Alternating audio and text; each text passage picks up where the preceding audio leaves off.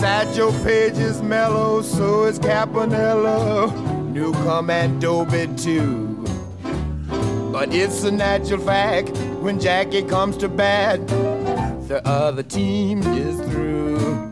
Did you see Jackie Robinson hit that ball? Did he hit it?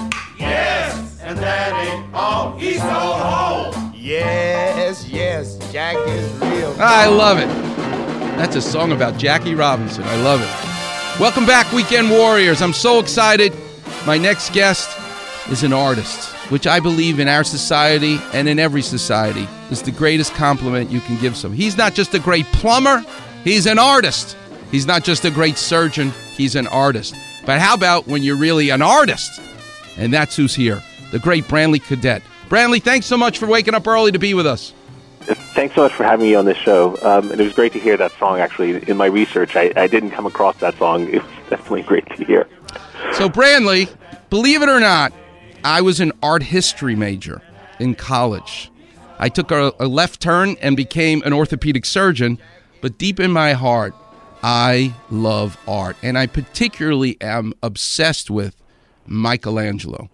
So when I saw your sculpture and George Briones arranged to have you on, and I saw in person and then in pictures the sculpture you made of Jackie Robinson, you did not take the easy way out and depict him landing on top of home plate.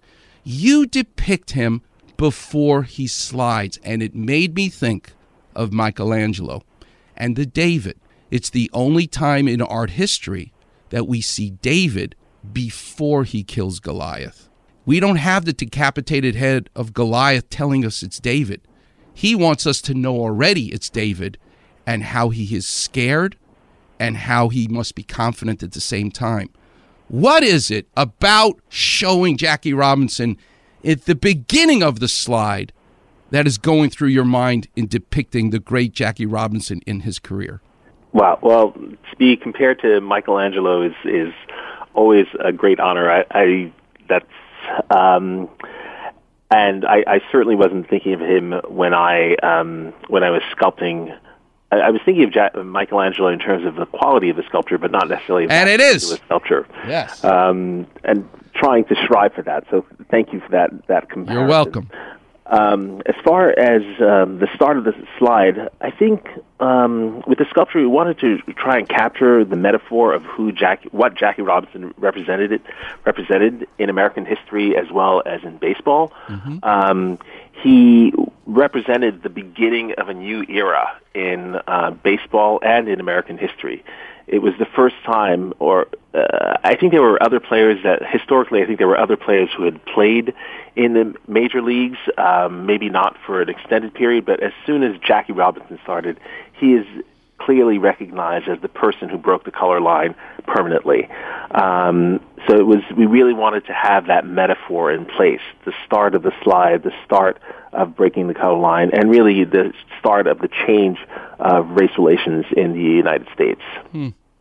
I also read where you said that Jackie Robinson said, quote, a life is not important except in the impact it has on other lives. Listen to this Yeah. soundbite of Denzel Washington getting his Oscar, seeing in the crowd Sidney Poitier, and saying the following. But he did something that was much more important. He gave me his time, his advice. And I can honestly say that the reason I'm up here today is because of Sidney Poitier, because of the time he, he gave me, the advice he gave me, the example he provided for me and many other African American actors. I love you, I respect you, I imitate you. God bless you. There is a difference, Branly, between sculpting a star and sculpting a leader. What is the difference to you? Um, I think for me, the the big difference is sculpting a star versus a leader is that is the impact. The impact transcends the the realm that that, that leader normally functions in. Um, so, you know, so Jackie Robinson ju- wasn't just a baseball player; he also was uh, an American leader, an American hero, and his life and his choices and the things that he endured had an impact on people not only in baseball but well beyond baseball, and frankly, well beyond his generation. Um, I had kids coming up to me telling me how how Jackie Robinson was one of their heroes, and you know they weren't certainly weren't alive um, when when Jackie Robinson was alive. Hmm. Tell us, Branly, a little bit about who you are. What did your dad do for a living? When did when did uh, Cupid shoot you in the heart and say, of all the things you can be in life, you're going to be an artist? Take us through the beginnings of your life. Uh, sure. So my dad um, immigrated here from Haiti mm-hmm. um, back in the '60s, and he was a civil engineer. And uh, my mom was a teacher. So hmm. um, I, I think this is all pre-internet days. So in order to occupy us kids, they would. Uh, my mom would hand us um, papers and pencils and crayons, and we would just keep ourselves occupied for for hours just drawing. So I, I think it was that. I guess I must have started with Play-Doh like every kid starts. Um, but I guess it wasn't until college, um, studying uh, sculpture and reading about sculpture, um, seeing sculptures in books um, all over the world, um, in Europe and in, in, in Benin. Um, it was, um, I think that that sort of inspired me to mm-hmm. just explore this initially. Now, you got the chance to meet Jackie Robinson's wife. Listen to Jackie Robinson. This is from a Dick Cavett interview talking about the strength he got from his family. I'm sure that a lot of it was thought to be strategy, but. Um uh, it wasn't going to upset me. There was really too much to be done at that particular time in terms of breaking the baseball barrier to allow uh, name calling to bother me. I keep remembering what my mother told me when I was a kid, although I've always been a guy that turned back. She said something about sticks and stones will break your bones, you know, and so not to be concerned about it. Well, I didn't at the time, uh, and fortunate for the advice that uh, I got from Mr. Rickey and the, the encouragement and the guidance I got from my wife at home, we were able to, to withstand most of the kinds of situations that came up, we were prepared because of the numbers of people on our side. The encouragement he got from his wife. Tell us about his wife. Um, well, I would say that she too is a, a great leader.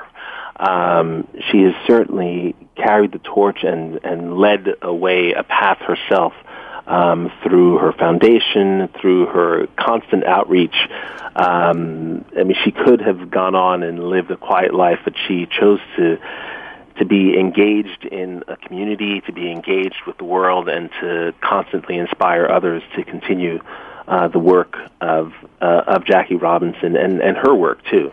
Hmm. So she's constantly fighting the good fight and working for good causes.